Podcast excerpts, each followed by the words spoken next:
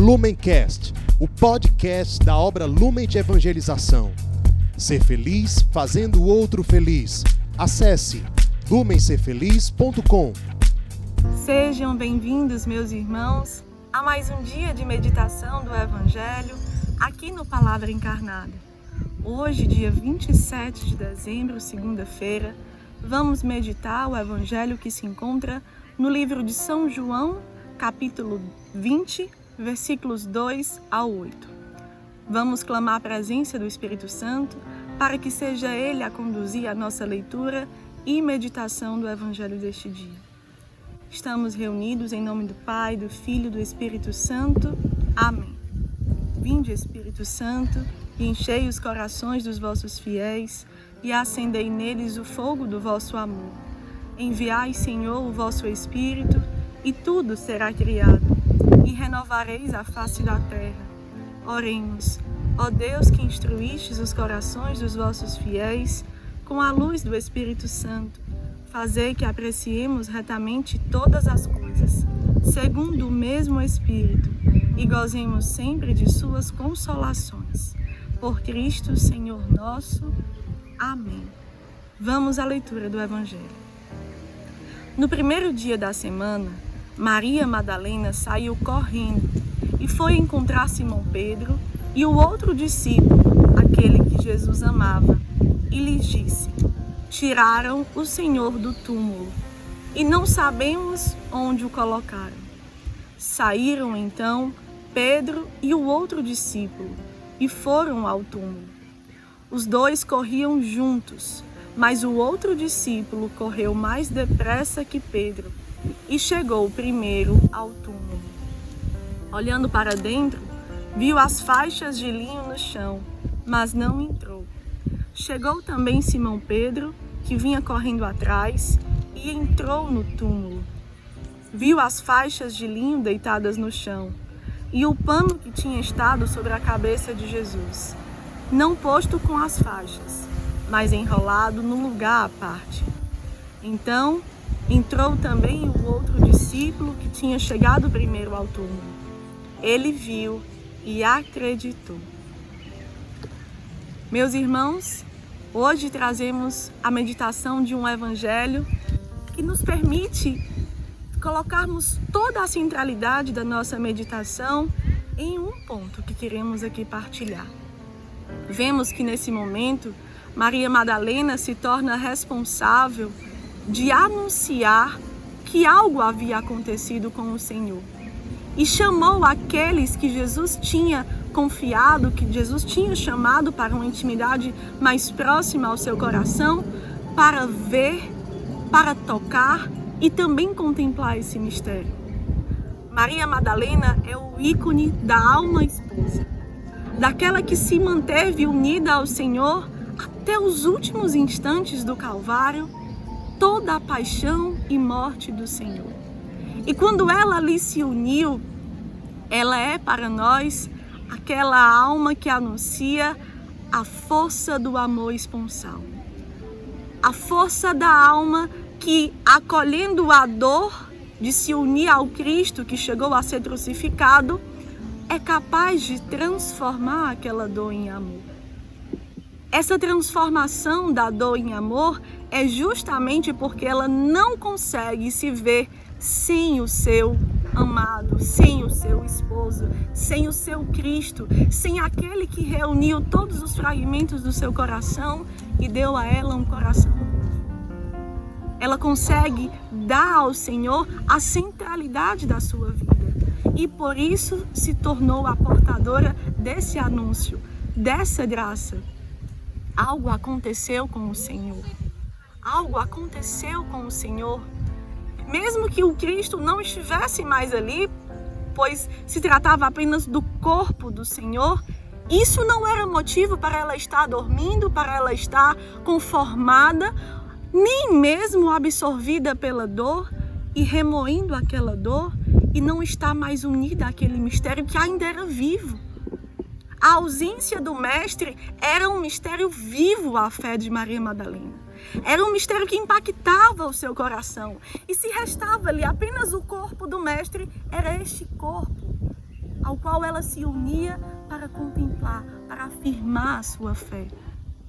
E ela faz essa comunhão nesse processo de dor a ser transformada em amor, chamando aqueles que o Cristo havia chamado na sua vida para estar perto, aqueles que o Cristo havia delegado poderes, unção, graça, para que a sua vida perpetuasse pelos séculos, no anúncio do que eles viveram juntos e na multiplicação dessas graças a todos que um dia ainda iriam acolher. O que trazemos aqui, esse único ponto da alma que se une ao Cristo, que se une aos seus mistérios e por isso consegue transformar a dor em amor, gerando comunhão com os outros discípulos. Vemos isso em Maria Madalena. E vemos nos outros dois discípulos o sinal da comunidade que se coloca atenta ao anúncio do que acontece com a vida do Mestre. Nós, quando vivemos numa vida em comunidade, quando somos muitas vezes surpreendidos por acontecimentos relacionados à condução da comunidade, às inspirações, aos sonhos que Deus tem, nós precisamos ter esse coração que se coloca em comunhão, de entender junto, de ver junto e participar desse mistério de graça. A dor ela pode ser transformada em amor se vivermos a verdadeira disposição e o esvaziamento de se colocar a ver juntos o mistério, a tocar juntos naquele mistério. Que susto causou para todos eles não ver mais o corpo do Senhor enrolado nas faixas de linho. Que susto ver que estava numa situação diferente a qual eles haviam deixado. Mas a unidade desses discípulos, a comunhão com o coração daquela que anunciou que viu e chamou eles a contemplar, permitiu abrir as cenas da ressurreição. Permitiu trazer para nós a participação nesse mistério tão forte, tão vivo, tão antigo e tão atual. Contemplar o Cristo que vai ressuscitando, que saiu do sepulcro para anunciar essa ressurreição a mim, a você e a eles por isso que Jesus atraiu para chamá-los um a um aquela. Jesus ele incomodou no coração daquela alma esposa que os outros viessem correndo para também ter aquela experiência de se verem surpreendidos por um mistério, porque mistério é mistério. Mistério não se explica. Mistério não dá para a gente conseguir contemplar todas as razões ali quando vamos tocando. Mistério é para aprofundarmos, para contemplarmos e deixarmos Ele nos ensinar e Ele nos revelar os significados do anúncio do mistério. Portanto, ficamos com essa graça.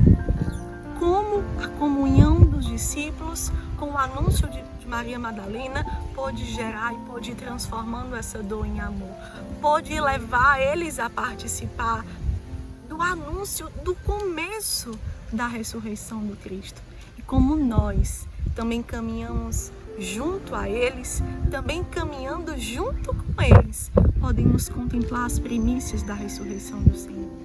O que hoje o Senhor já está anunciando de primícia de ressurreição na minha vida e na sua vida? Você, nosso amado irmão das casas de acolhimento, você consegue ver as primícias da ressurreição na sua vida? O Cristo que já se levanta, já lhe chama para ir junto junto a Ele, contemplar os mistérios da ressurreição, não só na sua vida, mas de todos ao seu redor. O seu semblante já não é mais o mesmo, as suas vestes já não são mais as mesmas. Você, consagrado, discípulo, postulante dessa comunidade, como você suplica a ressurreição do Senhor já nesse sinal das vestes?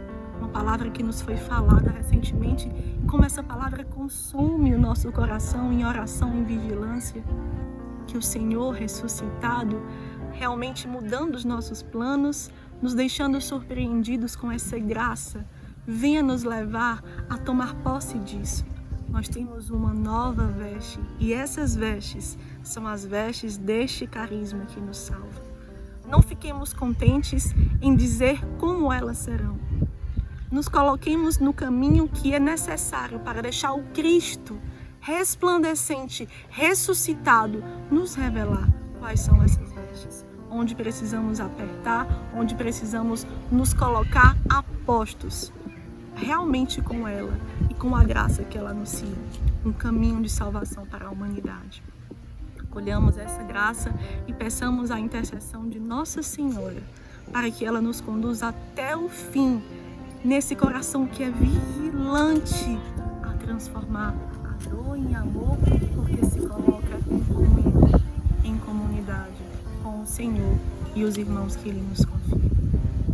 Ave Maria, cheia de graça, o Senhor é convosco. Bendita sois vós entre as mulheres, bendito é o fruto do vosso ventre, Jesus. Santa Maria, Mãe de Deus, rogai por nós, pecadores, agora e na hora de nossa morte. Amém.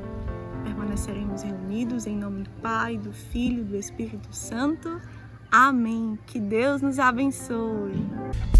Lumencast, o podcast da obra Lumen de Evangelização. Ser feliz fazendo o outro feliz. Acesse lumencerfeliz.com.